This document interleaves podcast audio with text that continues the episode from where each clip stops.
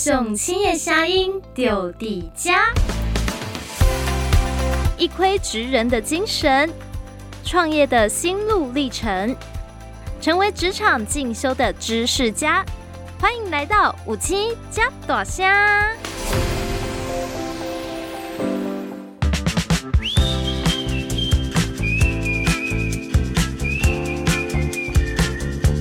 厚道好米，脚贺到修补。欢迎大家来到五七一家大虾。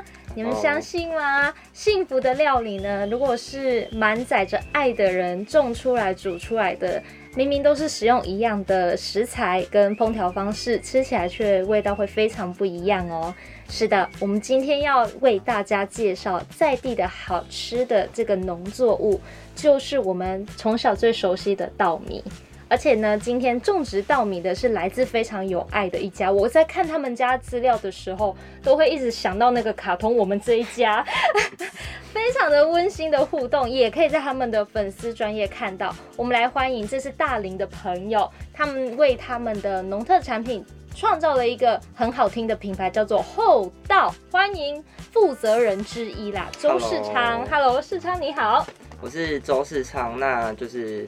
现在在帮忙家里经营一个品牌，叫厚道。那就是这个品牌是从姐姐之前创立，然后姐姐去上班之后，那就是由我这边在接手帮忙做一个经营。嗯，跟大家分享一下你们家庭的成员，来，爸爸妈妈，你有有姐姐，最大是姐姐，再是哥哥，再是我，我是最小老幺。嗯。然后三姐弟都有帮忙家里务农，我觉得这太幸福了。现在多少人不想回去帮家里务农？应该是说，呃，因为我们从小就习惯要去田里工作帮忙。嗯。那最主要是我跟哥哥去，对。那因为姐姐刚好是对卖东西这件事情她很拿手，嗯，所以姐姐就帮忙来卖家里的米。那也因此开启了做厚道这个平台。可是你们一开始读书会想说以后会回来帮忙卖自己家的米哦，然后成立一个品牌？呃，从来没有，没有。从小从小我都会跟爸爸抱怨说，为什么别人的假日是出去玩，但我的假日在田里度过？对。然后我甚至小时候就发誓过说，我跟我哥说过，就是我要发誓，我从从今以后。所以我长大一定不可能去务农，因为我觉得这件事是赚不到钱又很辛苦。嗯，对，那我就其实很讨厌的，我很讨厌去田里工作，因为都是被强迫去的。真的是透过很多不同的方式，让自己的心态有改变，那才会。返乡之后才会在帮农。其实我不像务农啦，我自己都给自己的定位是帮农，哦，在帮忙家里这样。小帮手。对对，我比较像小帮手，嗯，因为太多事情都不懂，嗯，那加上时间，时间上就是跟爸爸会互相配合，所以我最主要还是用嘴巴去操控爸爸。哦，所以你是全职农夫吗？呃，我是全职农夫，哦，对，但是还是爸爸。还是要被我操控的，应该说爸爸会叫我去做啦。他说、oh. OK，我时间允许就过去帮忙这样。Oh. 他比较不希望我来做务农这件事，是因为自己的时间就没有办法去掌控好，因为还有其他工作。嗯、那再来是他担心我是一头热，然后可能做一下子就说啊不做了。那其实对对爸爸来说也是很困扰。那对我自己，如果要遇到挫折的时候，他会觉得，那以后如果真的要接接手，哎、欸，交给我们的时候会比较困扰这样。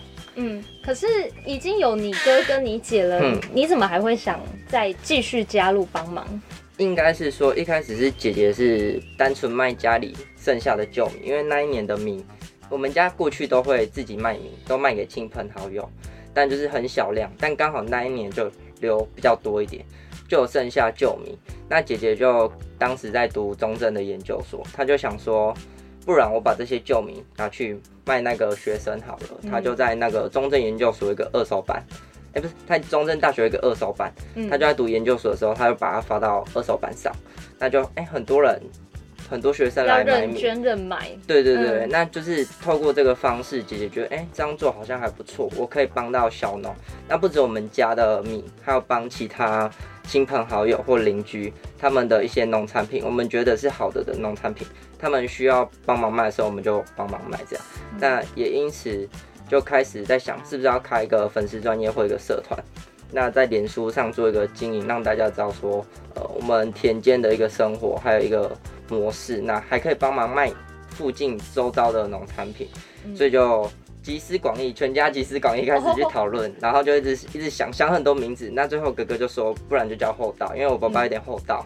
哦，刚好他个人的外观的特征，对对对，有点厚道，那加 上是呃我们。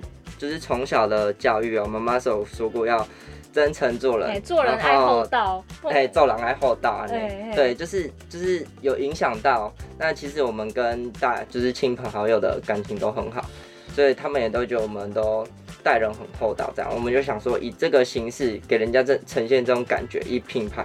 我让我的品牌包装成、塑造成这种形象的方式去做，嗯，那我们就取了叫厚道，然后是用那个厚道的谐音，对，稻米的稻啦，对，我们是稻米的稻，嗯，这个名字取得真好，因为逢年过节也好适合拿来送人，对，就是产品，但是还是需要包装啊。姐姐负责把厚道创立出来了，然后她也想了一招，从网络社团的方式卖出去。那你哥哥在干嘛？哥哥最主要是帮忙家里的，其实家里除了稻米之外，还有种往事的作物。那我们现在是种丝瓜，哥哥就是帮忙在种丝瓜这个部分，还有帮忙部分我们都会帮忙稻田。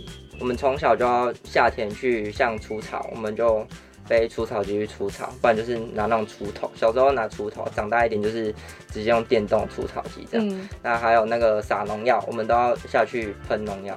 对，那就是我们从小都会去帮忙做很多在稻田中需要做的事情。嗯，还有喷肥料。那这些事情其实我们都很熟悉，但真正要怎么管理，我们都不知道。我们只知道爸爸说：“哎、欸，现在要去干嘛？”那我们就去干嘛。嗯，对，我们大致上就是帮农的角色去协助爸爸这样。哦。那既然听起来哥哥姐姐算是 hold 得住，那你回来总是会有个什么原因，对吧？嗯，当初是因为因为妈妈生病，嗯、那妈妈生病之后，我觉得说可能毕业后想要回来家里，那陪她。那加上最主要是因为当初在大学的时候，老师推荐下就去参加那个水土保持局有办的一个叫大专生会有竞赛。那我去参加之后，也是走社区还有农村产业等等的，就是有去看到别人的产业在做什么。亲戚啊，像爸爸就会说：“哎，你干嘛不要回来帮忙？”那还有亲戚也说：“你就回来帮忙弄 你们这边就好了，为什么要去帮别人做？”对，我就想说，对，但是我回来一定会跟你吵架。不过最后还是因为参加这个竞赛，那之后还是有参加，陆陆续续参加水保局的竞赛。那我就去写计划去提案，然后。是以后大为主下去提案，那也选择返乡之后就持续在做这件事。嗯、但其实后到在姐姐毕业研究所毕业之后，跟我我回来之前，其实有有一段时间是有停滞的，因为当初我们想象的很美好，是我们可以卖米，一开始卖很好卖，但到后来就是姐姐已经有把后道搭起一些知名度，但是我们从那个成本面去思考的话，我们还要用真空。当初就想说要好看一点，就自己去用真空，然后呃弄那个包装等等，但就发现如果真的要那种真空机就很麻，就很贵，要很花钱，所以最后就是爸爸也觉得太麻烦了，因为真的是这样做都赔钱来做，赔很多时间，然后还要赔那个我们还去买一些机器来做，但都弄不好，所以我们就打消这个念头。不过还是会卖，就是卖那个。一些小小型农场，或是农产，或是送东西。嗯，我们家不喜欢卖东西，喜欢送。你们真的是充满爱耶！因为我们送给别人。我们爸爸爸爸比较希望的是说，我们把好的东西送给别人。因为像我们丝瓜好了，它有一些丑丑的，那它卖相不好的时候，它价格很低。那我们就想说，不然就全部送给亲戚或是邻居。所以，我们几乎我们最困扰是丝瓜出很多的时候，然后有丑果。就比较呃比较长得比较歪的，我们全部都要拿去送，我们觉得那是最困难的，哦、因为要一直每一户每一户都去送这样。是，可是现在很多的一些基金会，他们会收丑蔬果，嗯、或是食堂。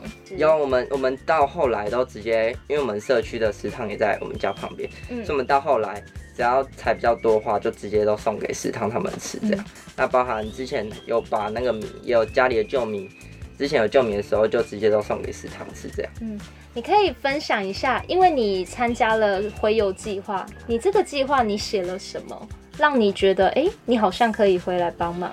呃，我当初去写的时候，就是老师，其实我不想，有点不想写，因为我在逃避回乡这件事，有点半逃避。嗯，但是因为很多老师都一直去鼓励说，呃，包含是在回友认识的夜市，那都来自不同产业的夜市，他们都会觉得说，年轻人就是回家可以去试试看。那刚好这计划，他们就一直支持说，试上你去投看看好了。那当自己的老师这样讲，你会觉得还好。就我还没有把它放在心上，但第二个、第三个，连续好几个老师都希望我去投的时候，我就说好，那我先试看看好了。嗯、那先把那个我我觉得我可以做到的事情先列出来，再去写计划，那再送送件。那最后也是计划，因为计划就是要一直修正嘛，我们永远不知道我们不懂的地方在哪，我们就要一直去修正。那也是透过很多老师给的建议，我们再让计划。比较完整，那我大概比较知道，说我后来回来知道我可以做什么。那我的方式就是可能就是去写东西，因为可能自己对于写这种田间发生的事情，我自己是喜欢的。嗯，因为我发现我很喜欢去看别人的文字，是那种有趣的文字，那他会记录他的生活，或是他们正在发生的事情。我也觉得，哎、欸，我这件事好像是可以跟透过我们我们家后道的方式，然后去传达更多正向的能量也好，或是田间的生活，或是更多不同农友的故事，然后写给更多人知道。所以我就以这个方式下去做一个进行，这样。嗯，所以这个回游计划写着写着，还真的就回游，因为还好像可行性蛮高的，而且又可以用你最喜欢的文字经营。然后也不会抢到你其他哥哥姐姐的工作，对，嘿，所以现在的这个三姐弟虽然都有本业，对，但是透过这个休闲的时间，还是要帮忙家里农事的部分，对对对。那我们等一下呢，先休息一下，回来我们赶快再来讨教你们怎么样达成平衡。继续回来喽，好，一家五口，现在三个孩子超孝顺。如果我是你爸妈，我会很感动。就是你们有本业之余，还愿意回来帮忙，而且帮忙经营。可是真正的技术跟一些比较专业的农业知识，都在爸爸妈妈身上。对，最主要的专业知识还是以爸爸、嗯、爸爸跟我分享。那还有，因为自己过去的工作就是以。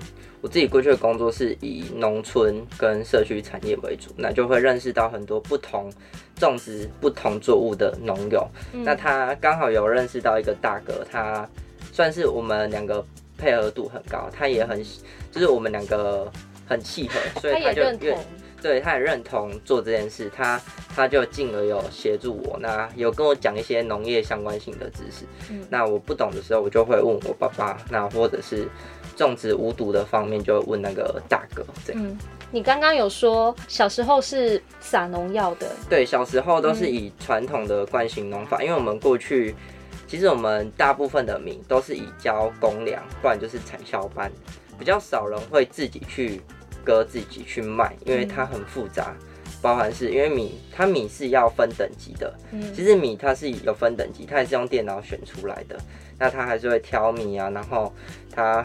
它要呃压一个 K，它要那分那个外面的那个剥壳的程度等等，它其实有很多不同的层面的东西，所以你如果真的要投资的话，它要花很多钱。嗯、那我们一般的小户不可能，它只有大型的像是农会啊，或是那种卖米的工厂，他才有办法这样做。嗯、所以我们的话就是没有办法跟着人家这样做啦。对，刚好有认识到那。别人有协助我，所以就开始慢慢的走入这个领米的领域啊，嗯、跟呃种植农业的领域这样。可是种无毒米是你们三位回来接以后才改种这种种植方式，还是？对，就是一嗯刚好提到，就是过去都是以传统的惯行农法，是因为我们要交公粮，那交公粮它一是一定是看量，拼量你才有价格，嗯、它的价格都固定，它没有。它没有太大浮动，那我只要量了出来，我就可以赚更多。嗯，对。但是因为我们现在就是想说要自己种五毒米，那我可以改变我的方式种的方式，那也可以改善这个环境。那其实这个很困难，是因为你要想到你要怎么样卖，还有你要去哪里碾米等等的。嗯、那其实从呃，我我已经去，因为我自己有接触到嘛，所以我已经去克服这一些事情，最后只剩下卖而已。我要怎么样去卖？然后我就先跟我爸爸协调说，哦，我们大概要怎样卖？那你让我试种一点点就好。然后他就觉得一点点太少了，我说不然就一整区，说 OK。然后他就让我种大概三分半、三分半的地。那包含是那个大哥，他也愿意说，不然他弃做。他如果担心说那个我爸爸担心卖不出去的话，他说我帮你弃做两分地这样。所以我用。跟有点跟他交换的性质，那大哥他也愿意协助我，那我爸爸也信任那个大哥，嗯、那我爸爸也是，因为他已经，其实前后我跟他说要种五度米，大概一年半的时间，他都拒绝。对，因为他觉得我就是一直在忙于我的事情，我不可能去专心做这件事。嗯，但就真的是种下去的时候，我还是在忙我自己的事情。对，所以实际上还是爸爸在种五毒米，是爸爸一直在赶我说，哎、欸，你什么时候要去？你要去烤草啊！你要去除草了。他一直跟我讲、哦，他还是让你做就对了。对对对，他说你自己去管了，我不管你了。他直接 下马，我就说 OK OK。然后这件事就是他每天都提醒我，他提醒我大概一个礼拜，嗯、然后就是已经插秧下去了。前第一次因为是第一次种嘛，嗯、那插秧下去了，我发现哇天哪！我爸爸跟我说你的草很多，你还不去吗？他就每天一直跟我讲，一直洗脑我。我想说不会啦。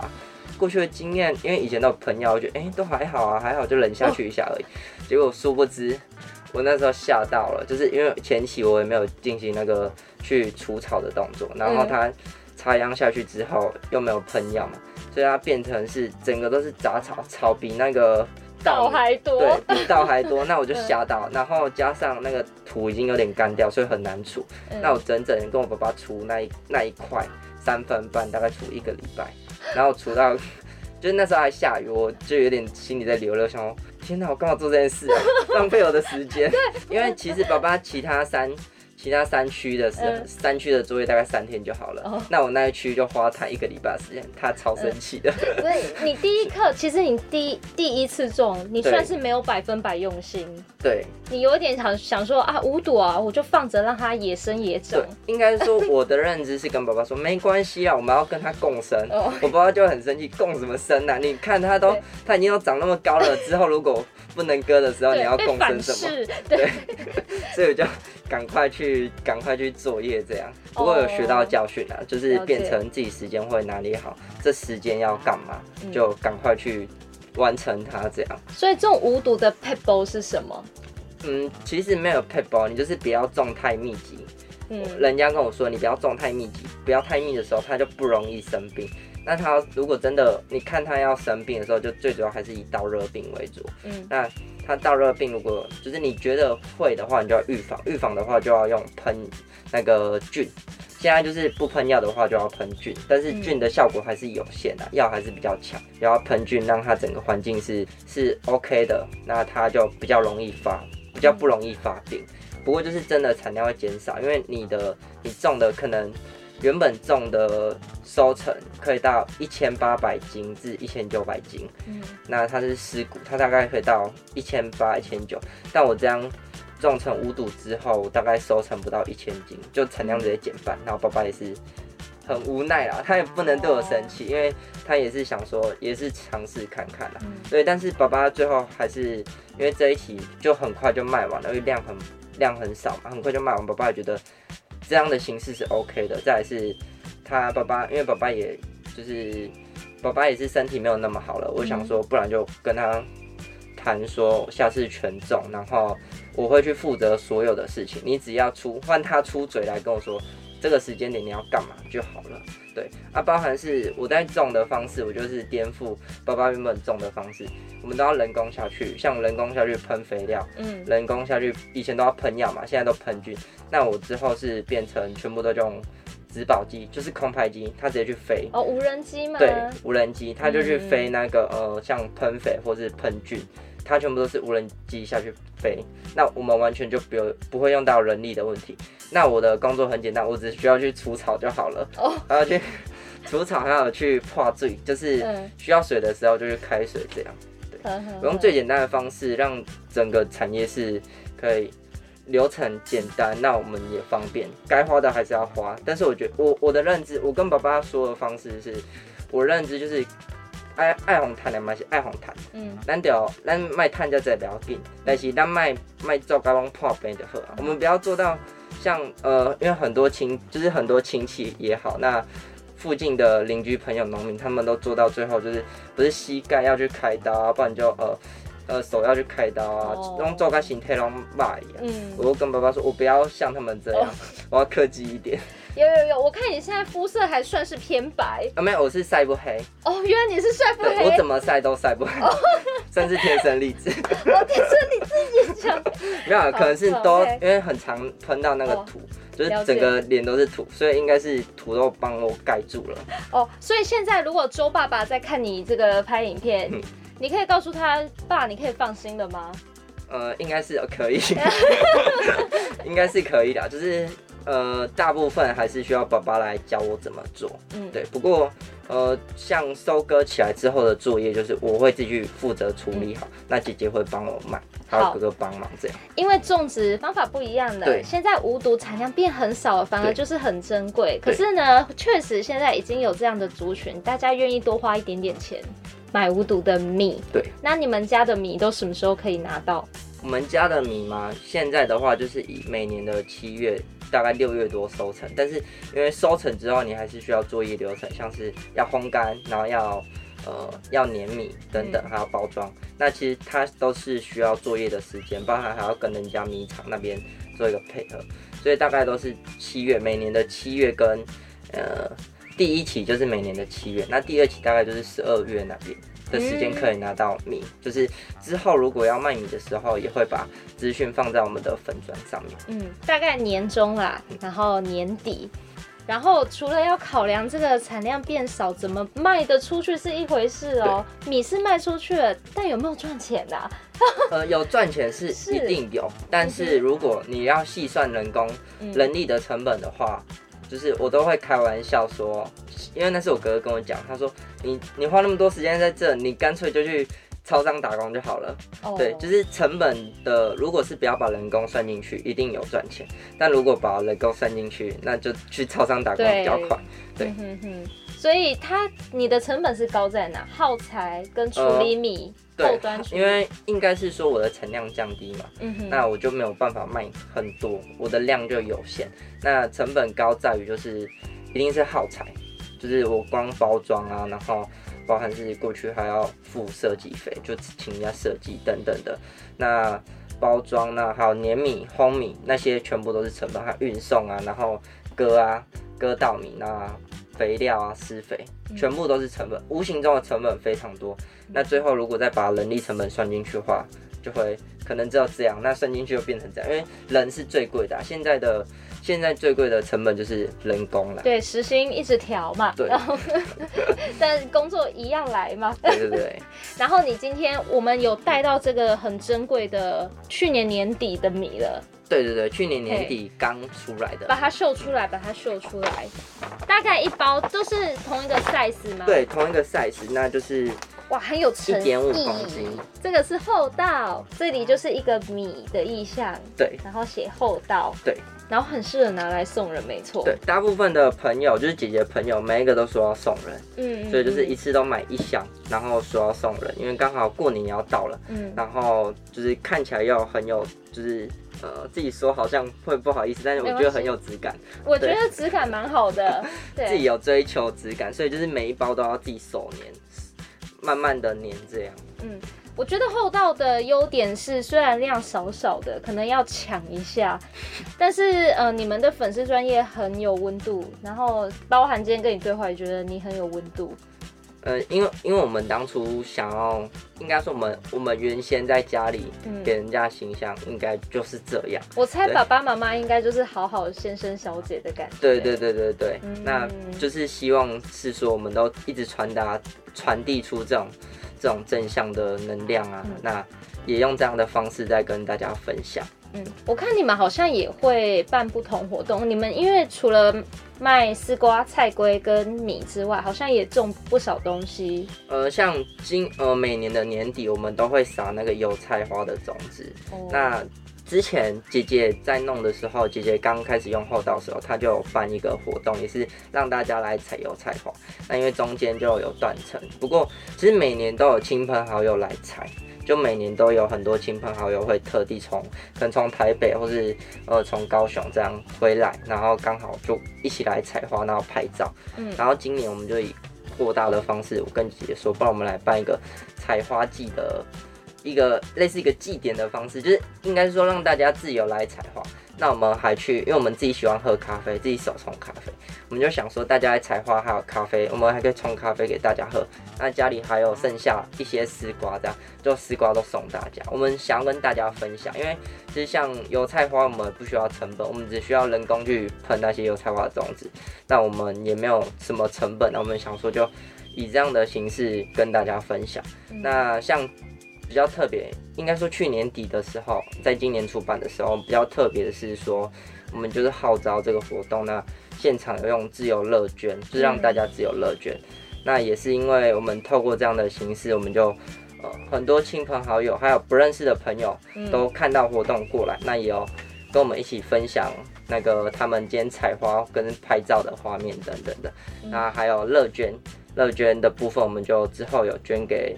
呃，一个弱势单位这样，那也是透过姐姐的老师，中正的这边的老师介绍这样，我们就一路上我们要做这件事，有蛮多贵人在帮忙，那大家也都很支持，很信任我们这样。那我们之后就是每年都会以这个形式下去做，算一个感恩祭典。对，年末了，对对对，对，那大家都可以采到油菜花，对，你也可以乐捐你的心意，对。好，所以对大家都好。那当然，你们真的算是很无私啦。其实明明可以更赚钱，或是有更好走的路，但是为了要对环境友善，给家人、朋友、客户吃更健康的东西。所以呢，干干那杯好，利用自己私人的时间，对，先就是无视一下人力成本的部分，先想还是想要先试看看，就是先透过环境改善的方式，嗯，那我们自己慢慢的做出，其实一直都在打底啦，希望底还是要打好，那找到自己真正的客群之后，慢慢的做，慢慢做，那它是可以透过，我可以透过我的影响力去影响到其他的农友。那原本大家如果都在种植，呃，惯性农法就是要喷药时候，如果我这样做，那他们会慢慢减少喷药，到最后不喷药。嗯，我觉得就是无形之中，我做的不只是卖这个无毒的产品给消费者之外，我还可以影响到这些农友一起来做无毒这件事。那他他们一起做，他们也可以让整个大环境是改变，就是变得。是友善的，嗯，可是无毒米跟一般米吃起来有差吗？其实口感上不太会差，但就是一个是不喷药，一个是有喷药。但就是像是有机米的话跟，跟呃，因为我们这个还是放那个化学肥料，但是到有机米的话，它要用有机肥的时候，那种口感上就会有差。有些人会说有机米吃起来会没有那么好吃，因为它可能在那个。肥肥料的性质上，它就跟化学肥料不同。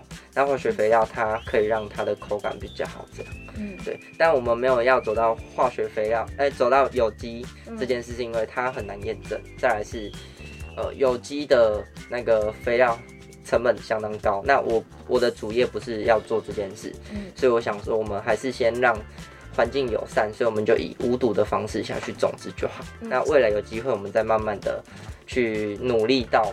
这个部分，对，因为有机是终极目标，而且很严格，变成你身边的土壤，对，你附近的人也要用有机，要跟着一起。对对对，那无毒化学肥料，它不代表对身体不好，还是说对身体负担是很低的？它对于负担，应该是说化学肥料负担比较低，再来是它对于环境的破坏度也会比较低。嗯，因为它像呃药好了，药是最。最强的嘛，它可以让抑制整个生态，就是不会生病啊。嗯，那但是它会无形之中让很多的生态破坏掉。嗯，像我们这一期来讲好了，以上一期来讲好了，我觉得看到最多就是鸟，很多很多鸟类在我那一区，而且是爸爸，我爸爸因为爸爸很喜欢。有被我调教过拍照，我自己喜欢拍照，那、哦、爸爸就会被我调教说，你要这样拍，你要这样拍。爸爸就会看到很多鸟的时候，他就会去拍，然后去录影。嗯、虽然他不知道，我们都不知道那是什么鸟，但是每次看到都不一样。爸爸觉得，哎、欸，好像生态真的变多了。嗯，那爸爸也会很开心，因为他觉得说，他种这做我我教他做这件事的时候，然后我们让这个生态有点富裕的概念，那他也觉得说，哎、欸，好像更有意义了。他看到它的价值出现了。嗯。那你严格上来说，你觉得你爸妈有因为你们改种无毒米变得比较省时省力，比较轻松了吗？呃，有，是就是不用去，呃，除了人工除草之外，其他部分都变得比较轻松，因为我会去处理后端的事情。嗯，对，那我会帮爸爸处理后端的事情之后，他不用去担心说要怎么卖这些东西。嗯，对。虽然爸爸比我还紧张，我家人全家人都比我紧张。我姐姐就说我做事都很慢，但是我都会跟她说我在深思熟虑。我希望可以把我我每一个配套都做好，我要把好的东西拿给别人，所以我一定要慢慢的把每一步都建立好，我才会拿出去。对，但是姐姐会觉得我做事很慢，她很害怕你赶不上。对，他们都很很怕说会不会，哎，现在十二十一月收成，十二月你的东西已经好了。那你不要跟我说你三月才要卖，这样 很担心我拖太久。但是我就是会有自己的方式，我会希望说，我我会跟他们说，没关系，你不用担心，那你们不要干涉我。嗯。不过我会把东西拿出来，你们帮我卖就好。对。这这也是一种青农。那最后问你，呃，像你刚刚提到你的农业的知识、栽种知识来自爸爸跟学校老师，还有没有其他单位？呃，像之前就有去上那个。呃，加县政府开的国本学堂的课程哦，那那个是以菌菌种一一种叫光合菌的菌种，我就去上那一类的课程。那哥哥他也会去上，因为哥哥务农比较久，他也会去上那个呃，像是县府或是中央政府，他们会开设那种农业专业的学堂。那哥哥他就懂得更多，因为他之前就在做，他就很多层面农业层面的东西，哥哥都比较懂。嗯嗯嗯。还是会跟家人问的，最主要还是以家人为主。那去上课就是去吸收更多平常我们不会遇到的呃事情，那他要怎么样处理？那上课他们都会有经验，相关经验的人会教学这样。嗯，所以其实兼职当青农，哎，还真是大有人在。大家都以为当农夫很辛苦，但是哎，原来一家人团圆，然后大家分工协力，也是可以种出好的东西。然后又不会那么累，那偶尔有点小赚头，还可以做公益。对，最重要的是他设计的这个稻田是真实的，因为我看过真正的照片，这确实是绿油油的哦，随便用原始相机拍都还蛮美的。现在有在开放给大家参观吗？呃，因为刚好油菜花已经碾掉了，了对，已经碾掉了，已经结束了，所以就是。我们还是可以去参观，就是如果有朋友想去的话，都可以去参观。但就是可能你去只会看到泥土而已，因为现在现在都碾平了，这样。嗯，对。可能等之后我们播种，就是插秧下去了，再邀请大家，就是也可以跟大家分享。大家如果想来看稻米长怎样的话，也非常欢迎。但其实应该是不会特别想来，因为在我们乡下这个地方。路边都看得到，哇，搞不好会想认识你呀、啊，就是想说，哎、欸，这么乐天的一个青龙哪里找？就可以透过厚道的脸书粉丝专页，上面的文字都是出自世昌的手，谢谢用他对土地的爱跟对家人的爱，所以这些呃文字都蛮有温度的，还要加颜文字这样，对 对对，是很可爱的小表情。好，没有问题，今天非常谢谢世昌，喂，谢谢。好，我们要跟大家说再见喽。拜拜。拜拜。以上节目由嘉义县劳工暨青年发展处制播。更多就业资讯，请上有青加大声脸书粉丝专业查询。